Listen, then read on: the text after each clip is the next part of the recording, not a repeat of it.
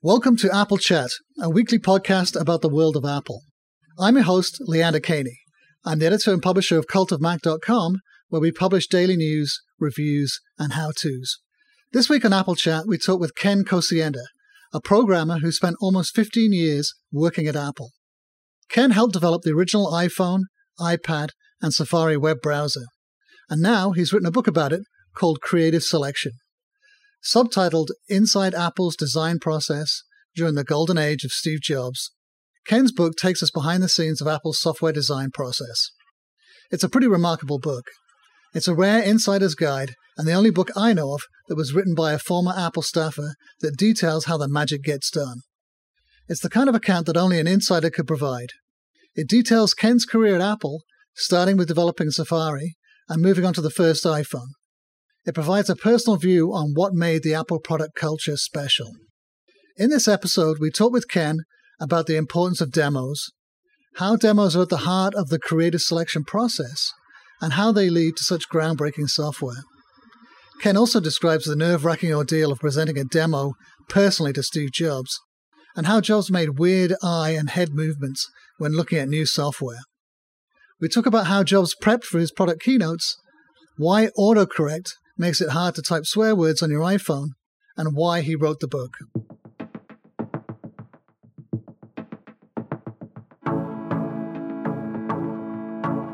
This week's Apple Chat is sponsored by the Cult of Mac Apple Watch Store.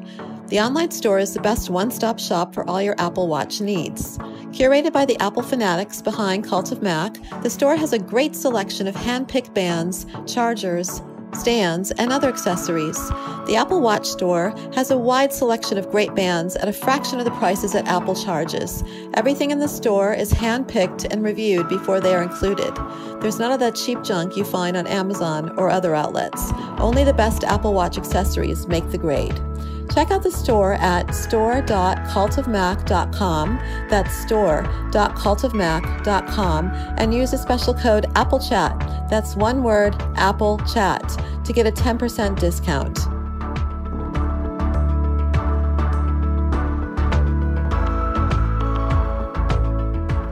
Okay, hi. So we have, how do you pronounce your name, Ken? Ken Kocienda. Ken Kocienda from Apple. Well, formerly from Apple. Right. Ken has written a book called Creative Selection that's out on September 4th, uh, and it's about his 15 years at Apple as one of the um, designers of the iPhone, the original iPhone. And the book is a fascinating look at uh, the nuts and bolts of how Apple works. Can you describe it to yourself? What exactly is the book about? Well, to me, the book is my personal view on the Apple product development culture.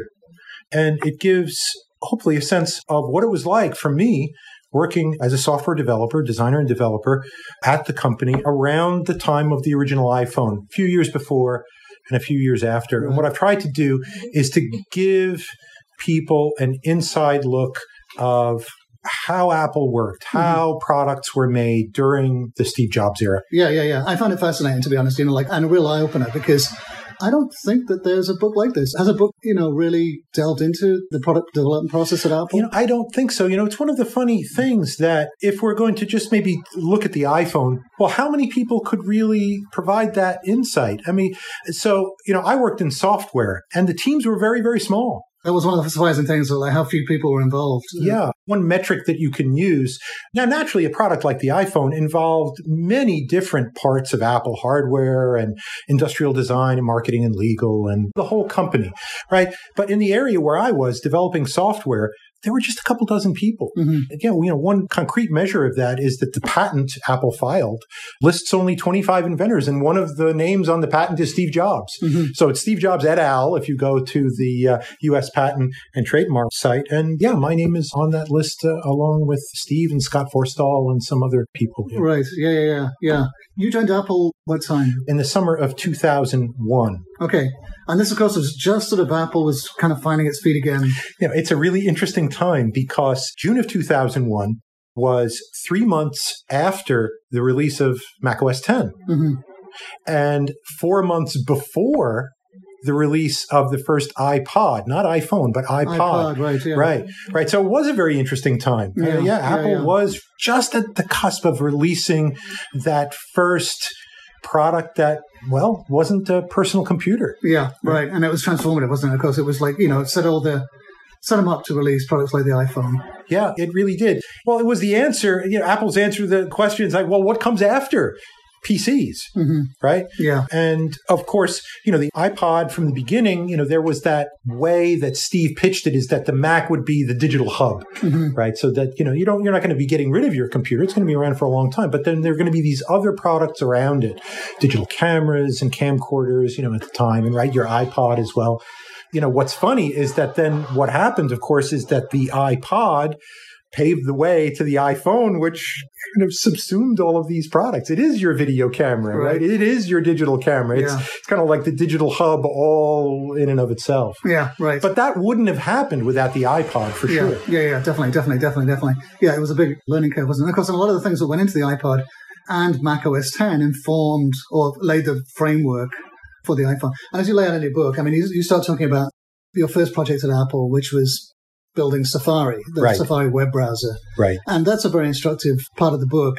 It taught me a lot about programming and programming process that I didn't know. I knew a little, you know, bits and pieces, but I found it really fascinating to read a really nice, clear layman's explanation of that. The most revealing thing, actually, to me was that you admit a couple of times that you are not mathematical. I was like, what?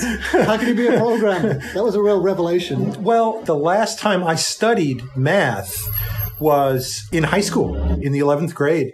Never studied math in college at all.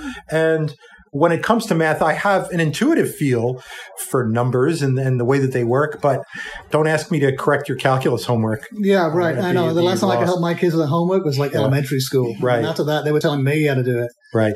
Well, you know, but it also goes to show that programming, at least the kind of programming that I did, has only a certain amount of math in it. And that what I focused on in my projects and in the work that I did was really the high level software, was the software that people who bought Apple products would interact with directly. Now, naturally, there's a whole host of people at Apple then and today who are working on lower levels of software, you know, working on the kernel and the security frameworks and cryptography and all of that, you know, things that people interact with, but only indirectly. My role was a couple of levels above that, writing the apps, programming the animations, the user interfaces that people would go, the buttons that people would press in mm-hmm. the user interface. Mm-hmm, mm-hmm. Yeah. Right. I got the impression you have a good spatial sort of mind, a mind for kind of imagistic terms, or in terms of like, The way that I would think about it is that I'm a generalist in that the opposite of that is that I don't have a specialty. You know, again, so many people, you know, at Apple do specialize. Certainly the people who are writing the security software, that's what they do. They mm-hmm. are experts and they devote their careers mm-hmm. to keeping up on that very, very important area of technology. Whereas you know, I and the, and the people that I worked with, you know, someday my manager came up to me and said, "Here, Ken, sign this paper. We can't tell you what it is, but if you sign it, we can." I was like, "Mm, uh, okay. And so I sign. And they say, well, yeah, we're going to make a smartphone and we want you to be involved in it. Mhm. And it's going to be a touchscreen operating system. And nobody really knows what that is. Mhm. So we need to figure it out. right. And so people like me were the kinds of thinkers that Apple turned to when it came time to. because they wanted someone who wasn't a specialist, I guess, Yeah. right? You know, someone who could figure out what exactly something that hadn't yet been invented might look like. Yeah. And of course, that's the bulk of the book is describing sort of that process. And, Yeah. and you talk a lot about the main project that you worked on, which was the keyboard. Right. And you spell out very well, I think, exactly why the keyboard was so important because it was going to be the primary input method for this new device. And you were terrified the whole time that it might turn out like another Apple product. Do you want to right, talk about that? Right, like the Newton. I don't know how well remembered the Newton is now, Oh, I- you know, right? Our audience will know it. Just yeah, your audience yeah. will know. But of course, that was a product that largely failed because you couldn't enter text into it. It had this handwriting recognition software. So you got the PDA, you held it in your hand and you took the stylus, you know, wrote on the screen and the software was supposed to be able to decipher your handwriting and turn it into, you know, what you might say, you know, ASCII text, right? That didn't work very well. And people were frustrated really almost endlessly with the software's inability to do that really well. And so the concern with the iPhone was that, you know, here we are again trying to introduce a new way of inputting text into what is essentially a new kind of device, you know, a touchscreen smartphone. And are people going to fail at being able to type out their text messages and write their notes and type their texts? And the constant concern was, is the iPhone going to be another Newton? Mm-hmm new product that fails because people can't enter text into it. Right. And so this is what plagued me throughout that development process. Yeah. Let's talk about the development process because, you know, the book clearly lays it out exactly all of the challenges and how you overcame them. And it was really great to be able to step through that process yeah. to see, you know, how you came up with the solutions to these problems as they occurred. And of course, we'll get to that afterwards as well, you know, why the book is called what it's called. Right. What happened with the keyboards? It was an interesting reset, wasn't it, very early on? Right, right. Well, the explanation begins with the basic fact that there were so few people working on the project. And so by the time that I joined, there were only about six or eight people working on, well, what became iOS and UIKit. And so people wore many hats. And so there were a couple very, very smart software engineers who were working on the keyboard. And so the way that we developed all of our software throughout that period was with uh, periodic demos. Mm-hmm. So people like Scott Forstall, who was the executive in charge of developing the touchscreen operating system, well, he and his key managers and the designers and the developers, again, there were very few of us, but Scott would go and lead a, kind of a tour of the hallway where all of the engineers and designers were sitting, and he would try out the software. He would sit down and we would take the prototype software and even the prototype hardware with the prototype software running on it, and he would try it. In the case of a keyboard demo, he would try to type. Well, one day, not too long after I joined the iPhone development effort, which was late summer, early fall of 2005, well, there was a very, very challenging demo for the keyboard. Try as he might, Scott simply couldn't type really anything. He would try to, you know, thumb type a couple of letters and the software would either be confused and it wouldn't work and he would back up. I remember this very clearly. After trying that a couple times, he took the prototype hardware that we had and he turned it to like a 45 degree angle to his face and he took the index finger of his right hand and he tried to focus as much as he could on typing the S key to type the first letter of his name, Scott. Mm-hmm. Well, he couldn't. Mm-hmm. He simply couldn't. Again, the software was just very, very confused. And he called it into the demo. And then what happened a couple days after that, I guess there were some, you know, behind the scenes conversations I didn't know about. A couple of days after that, one of Scott's managers, Henri Lamiraux, who was leading the iOS development effort, called all of the engineers out into the hallway and said, okay, everybody, stop what you're doing. The people working on Springboard and Mail and Calendar and Safari and Notes and UIKit, just, just stop. stop what you're doing. Everybody, starting from now, is a keyboard engineer. Mm-hmm. We need to figure this out. Because if we don't have a software keyboard, we don't have a product. Right. After that meeting broke up, I went back to my office and started thinking about keyboards. Mm-hmm. Right. This led to like a couple of weeks later, a week later, two weeks later. Yeah, it was probably about three weeks or a month by the time we got around to. Okay.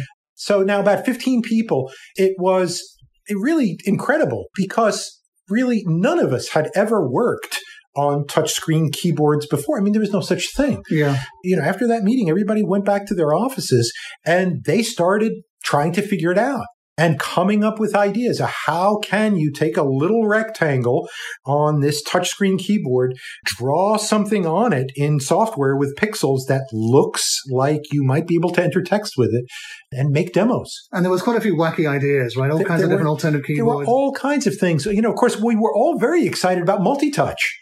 And so perhaps one of the most original ideas was one fellow made something that looked like a piano keyboard. Mm-hmm. with very, very big keys. You would try to type like you were playing notes in a tune. Mm-hmm. And sometimes you could even hit like little chords. There's a history for these kinds of input devices, you know, in computing, but none of them has really hit the mainstream. But this was an idea. Hey, maybe this is going to be the solution that you use mm-hmm. these one and two and three finger gestures to type. Well, it turns out that, you know, there's quite a learning curve mm-hmm. for them. So we right. had other ideas, things like Morse code keyboards that you would tap short or tap long you know, for dots and dashes kind of analog, or that you would tap for the short sort of Morse code, you know, the dot and swipe for the long. I mean, again, this repertoire of gestures to try to enter text. So we had all kinds of ideas like that. And the one that I really wound up pursuing was making bigger keys with multiple letters on them and writing some software that would figure out what you meant. Okay. This was sort of the birth of autocorrect, right? Uh, yeah, it, it really was. You know, and it kind of gets to this idea that the end results are never really come out exactly the same as your original ideas. That right. there is this evolution of ideas that you start with what maybe is not a very good idea, but at least that's a place to start. Right. And that then you can iterate from there and you can say, well, okay, well, this has some good qualities and maybe some not so good qualities. Uh, let's hold on to the good and get rid of the bad and figure out if there's a way that we can replace it with something better in such a way that now we have good and plus then the next generation of good. Evolve the software from there. Right. So, of course, well, this is sort of the heart of the book, isn't it? This process you call creative selection. Right. Which is what it's so fascinating because why don't you describe it? Why don't you tell me about sure. it? Sure. Well, it's their realization that this way we worked creating demos and then showing the demo to a colleague, maybe just poking your head around the office of the person who is just, you know, in the next office over, create this demo and I would, you know, go and show it to this colleague. Hey, what do you think of this? Yeah, I like this. I don't like it. Okay, well, great. And just then going and taking that feedback and figuring out, well, how do I respond to it? And then the next demo then is the result of that initial demo plus the feedback plus ideas and then how to address the feedback at Apple, this was really formalized is that there were many, many of these demos going on of colleagues showing each other ideas multiple times a day. But then what happened is that then there was like a demo pyramid built on top of that. Is that then once every couple of days, managers would poke their heads in and say, Hey, what's the latest thing that you have? What seems promising to you or what seems particularly unpromising to you? Maybe a problem that we need to focus some more brain power on. But then that proceeded up to then the executive level once every week. Scott Forstall, at the time of the iPhone, he was the executive in charge. He would want to know again, what's the most promising work? Let me see it. And then eventually up to Steve, where yeah. we would get these decisions about, yes, this is in the product. No, it isn't.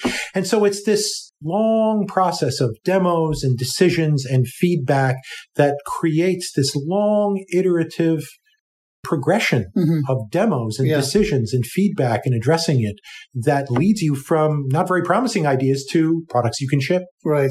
I thought it was interesting, you know, that you didn't do brainstorming sessions. Like in 15 years at Apple, you said you attended what, a couple of brainstorming sessions? You know, we, we, we just didn't really, you know, it was like, okay, if you have an idea, don't tell me about it. Make it.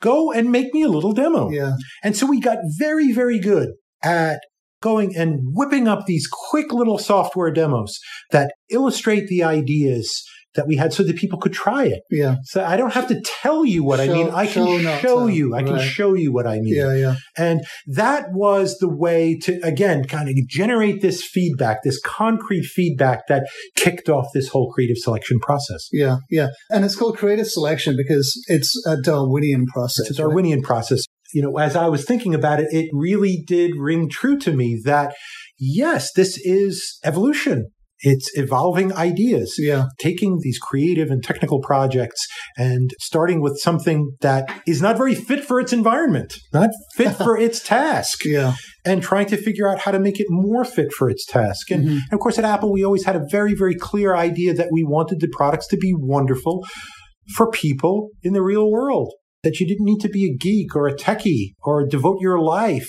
to learning how a gadget worked. Mm-hmm. And well, there's a good example of that right at yeah. the very beginning of the book. You know, you open the book with your first demo to Steve Jobs. Mm. And of course, you're a little bit trepidatious, a little nervous. Sure. Yeah. Do you uh, want to describe what that was like? Well, right. I mean, Steve was intimidating for someone like me for a couple of reasons. Well, first of all, he had absolute power over the products. If you wanted to ship a feature if you were responsible for a feature, as I was in many times in my career, for something like a user interface element, like this demo was about the keyboard for the first iPad. So how are we going to evolve the keyboard from the iPhone and make a version of that that would work on the iPad, given that the iPad has a bigger screen? And so I was responsible for coming up with ideas for that. In order to get that design approved, well, it's going to have to go through Steve. Mhm. And so, yeah, it was nerve wracking to Mhm. show him work Right. because he was brutal in his criticism, Right. blunt Yeah. to the nth degree. hmm If he didn't like something, when you- when you you- knew it. One of your colleagues, right, refused to demo for Right. Steve. Right. There was one fellow, an extraordinarily talented fellow, who just didn't like the way that Steve would give feedback. Just How brutal he could be. Yeah, just how brutal he could be. And and Well, this this one turned out well, though, right? So, yeah, this demo turned out pretty well. in concrete terms, you come up with this scheme where you could switch between two keyboards, Right. One with bigger keys, one with more keys, I guess. Right. Right. And this is what you wanted to show him: this switching mechanism. Right. And one of your colleagues had made some nice animations Yes. so it really looked beautiful, and it was this switching mechanism. But when he got his hands on it, he had a totally different reaction. Right. He was- Right. He right. said, when we showed him these two designs, I mean, just to be clear, you could switch keyboards without switching languages. Mhm. So staying in the same language, there were two English keyboards. So he saw these two versions we brought and this absolutely gorgeous animation that my colleague designed to switch between them. And despite this wonderful animation, he said, we only need one of these, right? And he looked up from the demo. His eyes like burned two holes through me. lasers here." Yeah, just they looked lasers at me. And so there I am. He says that we only need one of these, right? And my reaction was, uh, yeah, I guess so. I saw the light immediately. This was his opinion. But then he followed it up with another question right away. He asked me, which one do you think we should use? He asked me. Mhm. And this shows, in a way, Steve's genius. He had the opinion that one keyboard was the way to go, but he wanted to get my opinion. I demoed for him, you know, once before that time, and he must have seen me around the hallways, but he, you know, he didn't really, really know who I was. He still wanted to know my opinion because he believed that I had been focused on this work. Mhm. And so I told him, I said, well, the one with bigger keys in the weeks leading up to it was working better for me. And that autocorrection and the combination of kind of getting a little bit of a feel for touch typing, the combination of those two things was starting to work pretty well for me. And so I said that. And he said, okay, we'll go with that. I mean, it was really, it was as quick as that. Yeah, I mean, he paused for just a moment Mhm. and then that was it. And then the demo was over. Yeah. And, And- the, and the decision was made, right? That was it. And that's what we shipped in the product. I have to say that that software then went into the whole prototype operating system, and Steve would get versions of this installed on his demo devices. So I know that he must have tried it and he thought it was okay. Mhm. And so if it hadn't been okay, we would have revisited. But since it was okay, great. We've got tons of other decisions to make. Mhm. And so it's this decisiveness Mhm. that was such you know an important aspect of how we did the work. Yeah. Yeah, I mean, see something, make a decision, and if that decision is good enough, great. Right. Don't agonize. Yeah, yeah. Move on. You were talking about, you know, comparing to Google, how they would A-B test, you know, Right. 41 different shades of blue, because no one there could make a decision. Right, They wanted to do it algorithmically. They wanted to, you know, get some data and let the data decide. right, Apple was, it was antithetical to the way that you guys would work. Right. Because, like, let's make a decision, make a decision quickly. right, right. And that Steve had faith in me that I was on this full time, hmm all the time, hmm and that I made this proposal, and that the people who were in the demo room, there was just a handful of people in the demo room, they were all right with the decision. Steve saw it himself. He was all right with it. And so, yeah. Yeah. And so we relied on our own taste and our Yeah. own judgment. Mhm. We had faith in ourselves that we could make the call. But another important point that you mentioned was that you were using these all day, every day. These That's right. And so if there was a problem, it would surface. That's right. And this is again the key aspect of making the demos that this wasn't some paper prototype that we would pin up on a wall or look at on a table or whatever and say, yeah, well, that looks good. It's like, no, this was real software that you could try and you could live with every day. And so we, we knew that it was good, that it was working, hmm and that if there were deficiencies, then yeah, we would find them in our everyday use And that did happen a lot, didn't it? that happened a whole lot. Even after these decisions came down, there was this endless, endless refinement. A good example being the keyboard that you built, right? And that was what, Sure. 18 months of effort? about a year of effort, year of solid effort on the keyboard itself. And it's surprisingly complex. You know, like it looks just like a keyboard. And You think, oh yeah, you know, what's the big deal? But there's a lot going on in the background, isn't there? A Right. lot, a lot. There is a lot going on in the background. Yeah. Keyboards, again, they look like kind of the QWERTY keyboard that you might have on your laptop, or even if you're as old as I am, that you can remember uh, typewriters, manual typewriters, you know, electric typewriters. On those older devices, when you type the A, you get an A. That's it. You get what the key that you press. The keys don't change. and yet, in order to make the small form factor, certainly on the original iPhone keyboard work, I had to come up with tricks. And so one of the things that happened behind the scenes, you know, other than autocorrection, which did have a visible manifestation, you could see that working. But one of the things that happened behind the scenes is that the keys change shape, hmm not their visual shape that you would see as a user, but behind the scenes, the shape of the keys that the software saw. Well, the keys would change shape. So if you were, so for, larger, right? for, for example, if you type the letters space and then TH, well, the letter E, the active area for the, the E target, key yeah, for that would be would be huge Yeah, because the is the most popular word in the English language. Typing the, typing that E for the was easy. So you could go quickly and you would get the sense that, hey, I'm pretty good at this.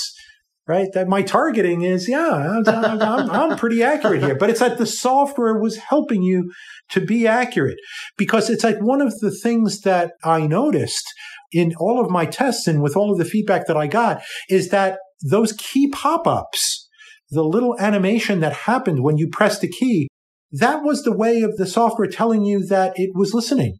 Kind of like, you know, in conversation, when somebody else is talking to us, we do the uh-huh and yep and mm-hmm and right. We, we follow along. We give this sense to the speaker that we're listening and understanding.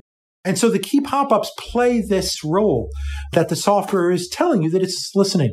And so enlarging those key targets and making the right key pop up was this way to build confidence Mhm. that the software was listening and understanding not only to your taps, but getting a sense of what you wanted to type. Yeah, right. I was surprised at the complexity of, you know, the autocorrect algorithm too. Hmm. There was a few other tricks as well, right? To feed the algorithm the correct data, you were looking at trying to predict word frequency. Sure. You came up with this kind of elaborate mapping mechanism. Right. When you're typing, it's likely that you are going to type the most common words in the language. There's something called Zipf's law, which, you know, maybe some of your more technical listeners might be interested in looking up ZI, uh, PF Zipf's law, which is, is actually a law that says, well, the most popular word in the language is twice as likely to come up as the second most popular word, which is twice as likely to come up as the fourth most popular word, which is twice as likely to come up as the eighth most popular word, and so on. And so there's this heavy weighting that you're going to type the most popular words in the language. And so I did a study and built into the autocorrection dictionary knowledge of the frequency of all the words in the language so that it would be more helpful. The software would be more helpful if you were going to type more common words. Mhm. And so balancing out that word usage value, that usage frequency value against the kinds of mistakes that you were likely to make. You know, an example of this is that O and I are right next to each other on the keyboard. And so there are so many words that you might mean that your targeting would be off. I mean, the most obvious one is of and if, Mhm. right? But there are many, many words that just that vowel difference might be the difference between getting the word you want and not. Yeah. And so always keeping track of the kinds of errors that people made, the kinds of misses that they might have made in their targeting, balancing that against the usage frequency value. Yes. So this is what the autocorrection algorithm was doing behind Yeah, the scenes. yeah, scenes. yeah. But of course, as, it- as it got better and better, then he discovered there were, well, there was actually quite a few edge cases where people did mean to type something Right. different. Accounting for that was was tricky too. Right. And so, you know, it turns out that the software could be made very powerful. That no matter what progression of gibberish letters you typed, the software could figure out Something. well, what is the geometrically closest word in the dictionary to this gibberish letters? And it could actually suggest that as an autocorrection. Mhm. Over time, I discovered that, well, this wasn't very useful. And where this has a practical application is that sometimes you want to type a word that isn't in the language. And so an example of that is, you know, picture that, well, you are going to text somebody and you say, well, let's go out for dinner tonight. And then, you know, afterward, I really want a, a dessert to celebrate that it's Friday. And so we could either go to that ice cream parlor or we could go to that terrific bakery right next to it. And well, how would you type that word or? And you really wanted to emphasize the word, emphasize yeah. that. So you might type O O O O R R R R. We can go to the ice cream or chocolate cake. Well, the software doesn't understand what you're saying. And so if the autocorrection algorithm were to intervene and say, oh, well, let me go and try to find what word is closest to that O O O R R R. Well, it turns out that there's a dictionary word polite that if you just look at the keyboard and, you know, you could see that, well, that's the word that is closest to it in the dictionary. Well, that's unhelpful. Mm-hmm. And so, you know, the software had to be kind of given this feeling of when to back off. How much intervention is too much? Yeah, yeah, yeah, yeah you know, one of the earliest frustrations with the keyboard is when people were trying to express themselves with a certain four letter word mm. that began with the letter F and they ended up with a four letter word beginning with D. Right. This is the origin of that, right? It's, uh, yes. You didn't want the algorithm to autocorrect swear words or hate right. speech. Right. Right. Okay. So there's a couple of different levels to this. Of course, the first version of the iPhone shipped only in the United States, but we knew following on very soon that we wanted to make this a product for the world. And some countries have laws that certain words are hate speech. You know, in Germany, you can't say some, you know, Nazi words or you can't ship a product that is going to provide active assistance, right? Typing hate speech. Yeah. For typing hate speech. And so we found that we needed to add these words. We actually needed to do research and add these forbidden words to the dictionary. How many are there of them? Oh gosh, there, there initially do- yeah. dozens, mm-hmm. dozens of words to cover all of this. And these are forbidden words. These are forbidden words. So the software would actually recognize, yes, the most likely thing that you mean to type is this hate speech. But then there was a mark in the autocorrection dictionary to never offer that word as an autocorrection. So mm-hmm. it knew that that might be what you were trying to type. Right. But then the case that we would see a lot in English is that yes, it would take your F word and turn it into a D word. you know, and I think that's actually even gone, you know, in different software versions over time in iOS, you know, the many versions that the power of that decision has, you know, uh, uh, oh, really? strength has has increased and decreased over time. Over time yeah. yeah. Funny. Yeah, because the funny thing is that people would have started adding that word to their own custom dictionary. Sure, right, in the, in sure. you know, eventually, yeah, there's features to enable people to do that. Yeah, yeah, yeah. Yeah, I found all that stuff uh, really fascinating. You do a great job, I think, of laying out all of the progress of this. Because, you know, like it wasn't clear, was it, at the beginning? It took you, you guys, the development team, a little bit of a circuitous route to come up with, well, you know, a QWERTY keyboard. Right. And a QWERTY keyboard that types one key per touch. Right. It wasn't obvious at the beginning at all that that's where you would end up. Right. No. Funny. Not at all. I mean, the goal was an efficient text entry system. It was wide open, right? You could. it was absolutely wide open. I mean, going back to these other ideas, is that piano keyboards, uh, Morse keyboards, gestural keyboards, multi-touch keyboards, whatever. We just needed, we wanted something that would be wonderful, mm-hmm. that would be worthy of inclusion in an Apple product. Yeah, yeah. There's a ton of really great details as well. Uh, well. You know, one of the things we mentioned earlier was like that you guys were all sitting in a corridor, right, outside of Scott Forstall's office. Yeah. Why was that? Well, it's this closeness, this proximity really, really mattered. Um, and there weren't enough offices to jam everyone in? Where Scott Forstall's office was, it just so happens that right outside that, there was a, a hallway with single person offices. There was about 20 of them. And so that hallway is where all the software engineers went. And then if you just went out his door and, you know, down a short corridor, and then there was another area where all the human interface designers, so where the people who did the animations and the icons and a lot of the concepts. And it's really interesting too, the name of that team, Human Interface. You know, we didn't call it software design, which is, you know, maybe more kind of pedestrian name for the team. These were the people who were really focused on the humans. Mm-hmm. In some ways, we on the, you know, engineering hall were focused on the computer and the software and they were focused on the design and the humans. And we worked very, very closely together. And this proximity really, really mattered. We mm. needed to be in and out of each other's offices all the time to right. make this kind of demo based collaboration that I described earlier work. Yeah, yeah, yeah, right.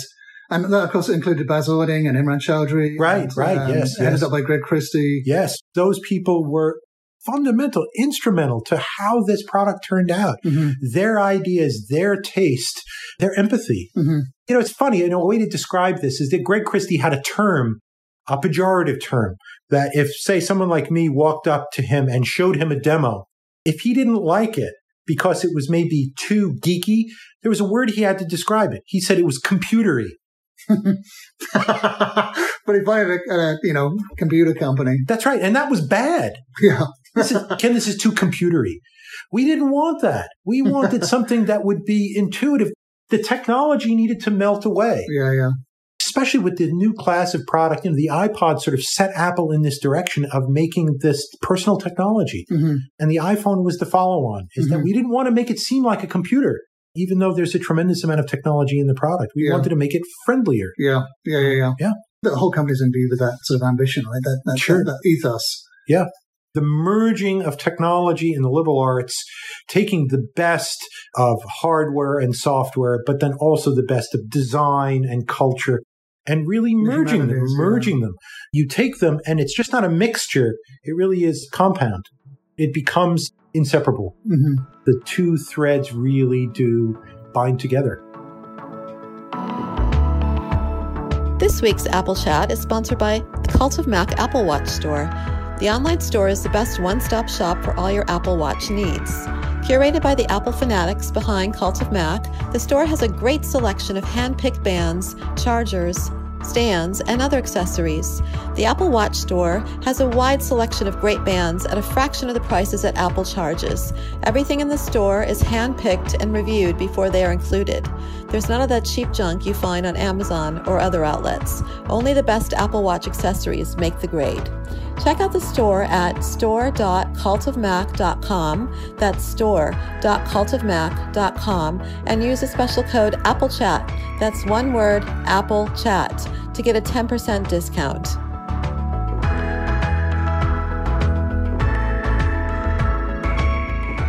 You said there wasn't a lot of drama. Some previous accounts, I think, have sort of played up the fact there was a lot of pressure and there was a lot of things going wrong, and you know, Steve Jobs is breathing down people's necks. But your account made it seem, you know, it was a lot calmer, very rational, and and people like Scott Forstall came across. He came across as a, like a really good manager. It seemed to me. Oh, I, I, He's been really sort of had a bad time in the press. I think you know. yeah. Well, I can speak to my personal experience.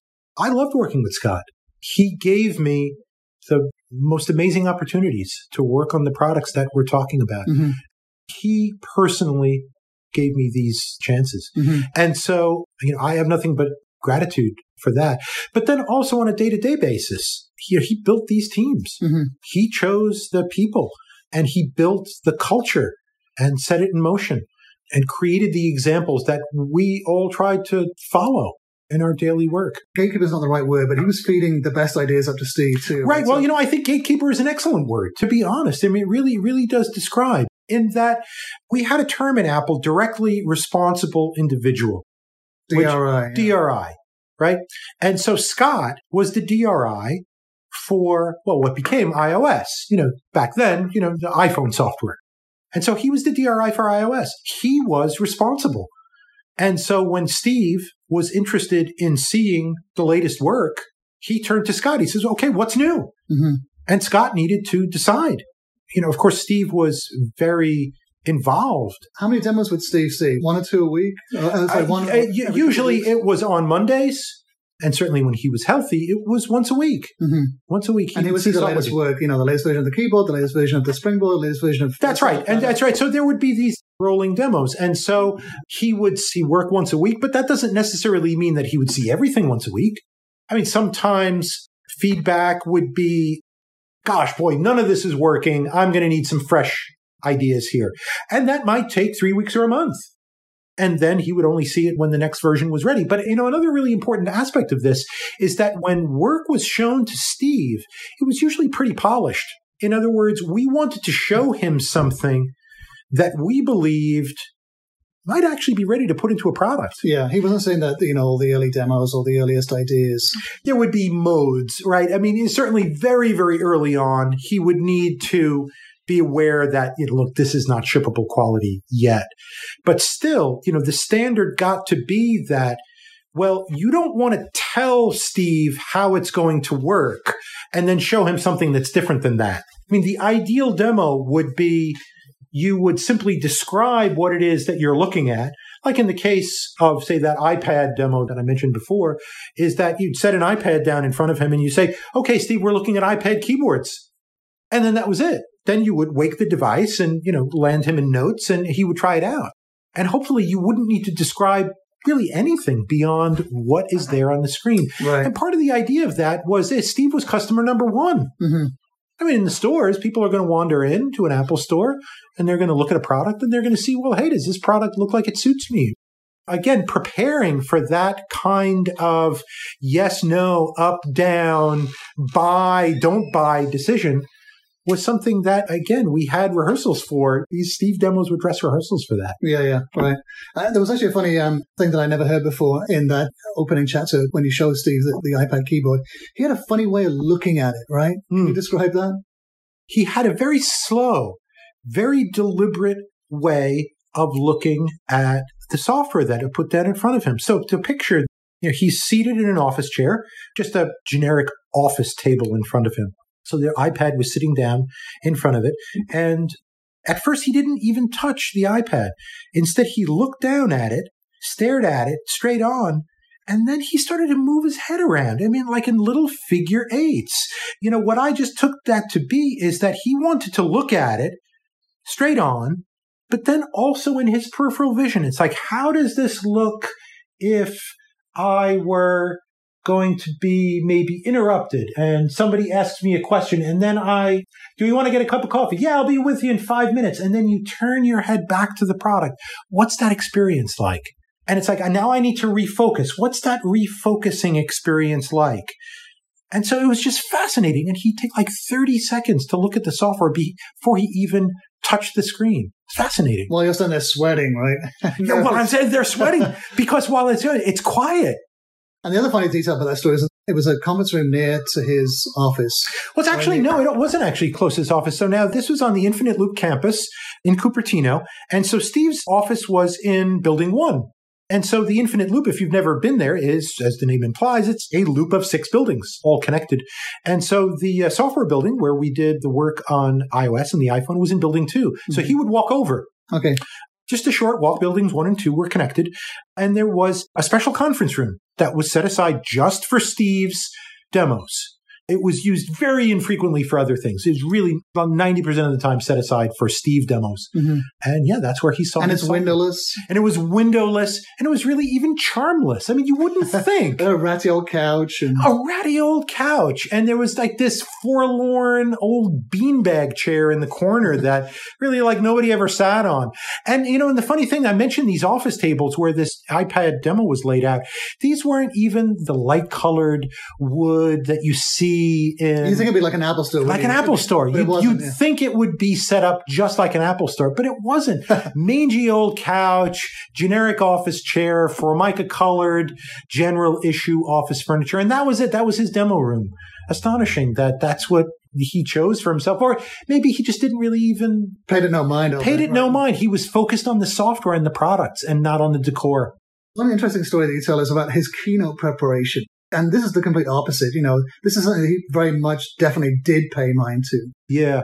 Of course, we all know that he was this amazing presenter and that when he got up on stage, he seemed like he was talking like it was like no big deal. These long presentations. He seemed very natural off, off the cuff. The cuff yeah. Right. Well, no, this was the end result of a long effort. He would start about a month ahead of time on campus. And he had a direct role in creating the slides that wound up being shown on stage. He would edit them. And I actually had the privilege one time of being in the rehearsal, the late stage rehearsals. It was actually for the uh, keynote that announced the first version of Safari. And so I was one of them, just a couple dozen people that was invited up to the Moscone Center in San Francisco where the keynote would be taking place the weekend before. And yeah, He could do two full dress rehearsals. he did two and a Sunday. full dress rehearsals, each on Saturday and on Sunday. So it was actually four full Full, dress, yeah. full dress This is, rehearsals. and this is after like almost a month of almost daily work on That's almost daily work. He would go and with a just a small group of people, you know, people like Scott Forstall and Phil Schiller would be invited.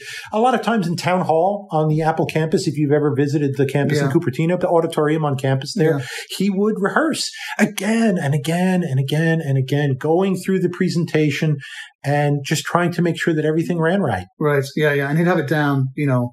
He would just have it down cold. Yeah. And so when it came time to stepping through these slides, if you've ever given one of these big on stage presentations, there are these screens facing you. So you can face out toward the audience and you can look down and you can see the slide that you're on and the slide that comes next. Well, I was, you know, it's got the feeling it's like, you know, go back and look at the video, see if he's cheating. If he's looking down to see what slide comes next, it's like by that time, he didn't even need to cheat. He knew Mhm. what slide would come next and how he wanted to transition Yeah. to take the message from this slide into the next. And this was just a result of long, long, just assiduous rehearsal. Yeah. Yeah, just practice. One of the things I noticed after watching a lot of his keynotes, one of the things that struck me was that he would explain his thinking or Apple's thinking behind a new product. And at the time of the keynote, it wouldn't necessarily be crystal clear. He was actually quite frank, I think, about why Apple did what they did. And in your example, when you talk about Safari, you know, he talks about how it's the fastest browser. And this, of course, was his guidance, his goal for the browser at the very, very beginning. And that's what Right. guided your whole development. That was 18 months. Is that right? Uh, uh, Safari was just about 18 months, yeah, from the day we started on it until Steve was up on stage announcing it, yeah. Yeah. So it's funny. It's like, you know, how he talked about it at the keynote actually gives you sort of the backstory. But if you're on the outside looking in, you don't necessarily get that, I don't think. I, I think that was one of the nice things your book sort of opened my eyes to was the fact that he was sort of telling you the story, but you wouldn't necessarily grasp it until you read something like your book, Right. which spells it out. Right. In some ways, it's the punchline without the joke. yeah. right? Without the build up to the joke. Yeah. I mean, he said, you know, on that day, so, you know, Apple built a new browser and, you know, and why did we do this? Speed. You know, in this kind of Steve style, and he'd have this slide with one word on it. You didn't know that that drove our whole development effort. It was 18 months of trying to figure out how to take this open source browser engine and make it run fast on the Mac. That drove our daily efforts. And then, yeah, Steve just comes out on stage and, you know, in typical fashion, says, one word, speed. And that's the story of the development. Mhm. It was one of the inspirations for me writing the book is like, wait a minute, I can tell this story that underlies this single word and Yeah. this product that a lot of, you know, a lot of Mac users and, you know, and iPhone users use every day. And, Yeah, yeah. and, you know, how did it start? Yeah. When Steve said something, yeah, he chose his words very carefully. In some ways, he was a great marketer. He was like a very efficient marketer. It's like, you know, the message actually had meaning hmm behind Right. it.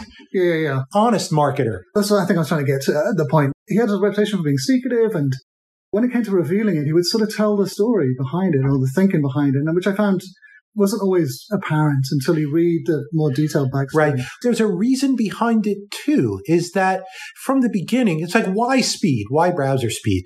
Well, he foresaw that when we released Safari, we were going to be replacing an existing product. So people had Mac OS 10 and they had Microsoft Internet Explorer, and the goal was to replace it. Here's this product that is now something that is new, and we want you to use this one instead of that one. And so he wanted to give people a really good reason for doing that. And so he figured, well, if it's really fast, people won't mind. Even if it's a little different, if maybe they need to relearn a keyboard shortcut, you know, power users maybe need to relearn a keyboard shortcut, or even just regular, you know, casual users are going to need to relearn where the back button is or whatever. That, well, yeah, there's a reason to do it. It's like, wow, this browser is so much faster. And that's what they're going to be thinking about. hmm hmm And so, you know, he thought that. And so then he drove us to make sure that we made that happen. Can I ask you, you know, why you wrote the book? Yeah. Well, you know, this topic that we were talking about really gets at it is that I decided for reasons maybe we'll get into a little bit later that it was time for me to move on from Apple. And in a sense, I wanted to understand, to give some thought is that what did this all mean? I think that the products that we made over the time that I worked at Apple came out really well. yeah, it is a, right? Yeah, I was going to say one of those four-letter words there, but yeah, yeah, I mean, very impactful. And so, why did those products turn out well? What did we do? Well, because you also compare and contrast, don't you? Your experience in a previous company that sure that seemed consequential but failed. Yeah, you compare and contrast the way that you worked there and the way that you worked at Apple, and why right, right, one was more successful than the other. And so I started to think about, well, what if I distill down what we did? I mean, you know, what we did, if you just looked at it at a certain level, it's just office work. You know, at a high tech company, there are engineers who are in their offices staring at computer screens, typing code. There are designers in Photoshop coming up with graphics. We go to lunch. We talk about what we do. And it's just like at that level, it doesn't explain anything. Right. You know, so I tried to think down. It's like, well, what underlies that work? What explains what we did? And so I actually came up with these seven essential elements inspiration, collaboration, craft, diligence, decisiveness, taste, and empathy. And like thinking about those seven elements as well, gosh, you know, this iPad keyboard demo that I gave for Steve, well, how did that turn out as well as it did? Well, it was decisive. Steve's taste figured into it as well. And there was craft. We came up with a demo that he liked. And so it's this combination of these factors. Right. I just tried to think about many other things that happened, you know, during my career and, you know, over the course of these products that we've been talking about. And those elements seemed to make sense. And so I started to think, well, you know, what if I tell the stories to provide the context yeah. where I can then give these explanations of why? Yeah. And so that's why I wrote the book. Right.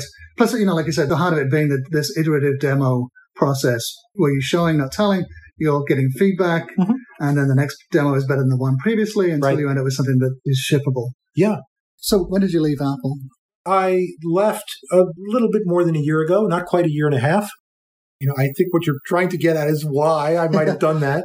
You know, there's an aspect of that that's it's it's kind of emotional. Working at Apple is kind of like a marriage. It's kind of almost like a second marriage. I have a wonderful marriage to my wife, and you know, once you work at a company and invested myself emotionally for 15 years, you know, thinking about leaving, it feels like a divorce.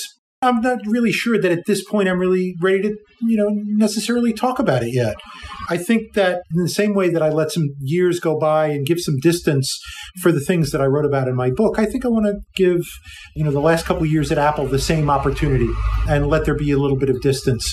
What I can say is that over my years at Apple, I was fortunate enough to work on some pretty wonderful projects.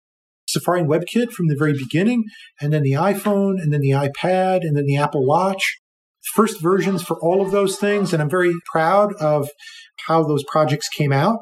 You know, I began to ask myself, is like, well, is this all there is? Is it just going to be the next product? You know, but then it was also a question is like, well, do I just do the next version of iOS? You know, what I decided was that I really am this kind of zero to one person. Begin with, you know, an idea, something that doesn't exist, and work on the project to make it real. And I'd already done that at Apple a few times. And so I decided that it was time for me to maybe look at doing that in some other way. Mm-hmm. And so I left Apple and within a couple weeks I had this book contract. It's like, okay, and now I'm going to make this book. I don't have a book. and now and now I'm going to try to apply some of the lessons that I learned at Apple, some of the creative lessons the product creation lessons. And I approached writing the book like creating an Apple product. And it seemed fresh and new because it was a brand new field I don't think would have been possible mm-hmm. if I had just, you know, continued on at Apple, you know, on the trajectory that I was. And and I could have gone on, but I simply just chose not to. Mm-hmm. So one of the questions I think some people will be asking is the book covers the sort of golden age of Apple design when Steve Jobs was around. Of course, now Steve has passed. It's been six, seven years.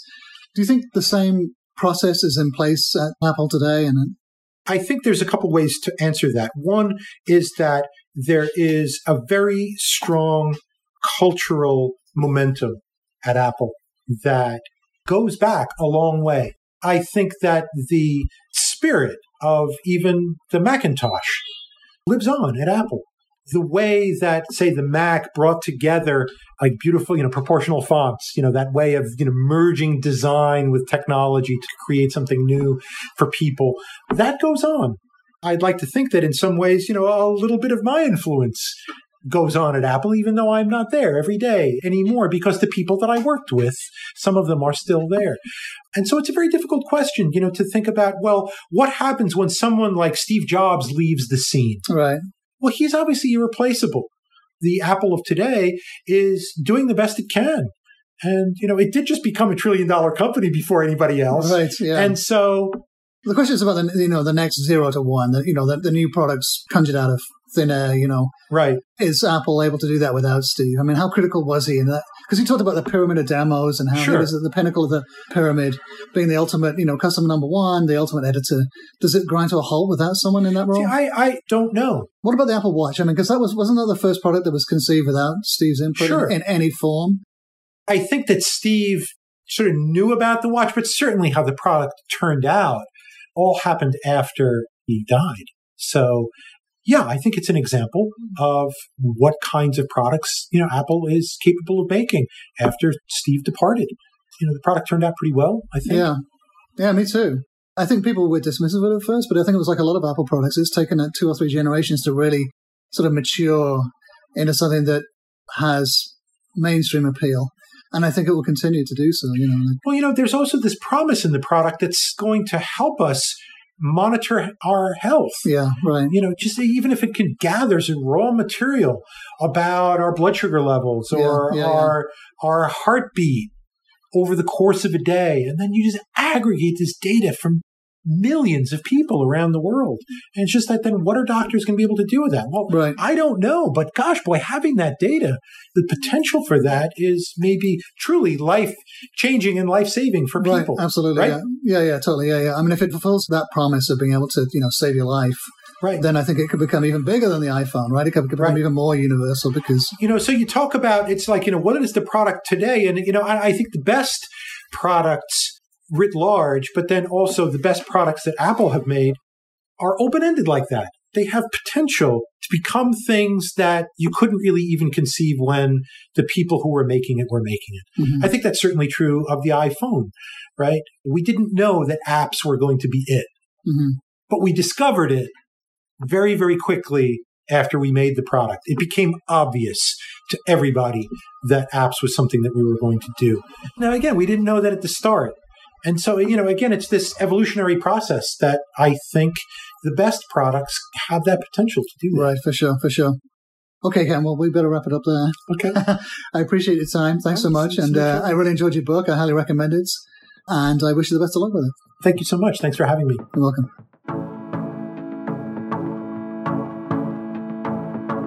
That's all we have time for this week.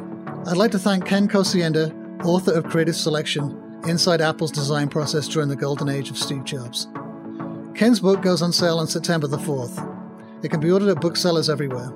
Find out more at creativeselection.io. That's creativeselection, one word, .io.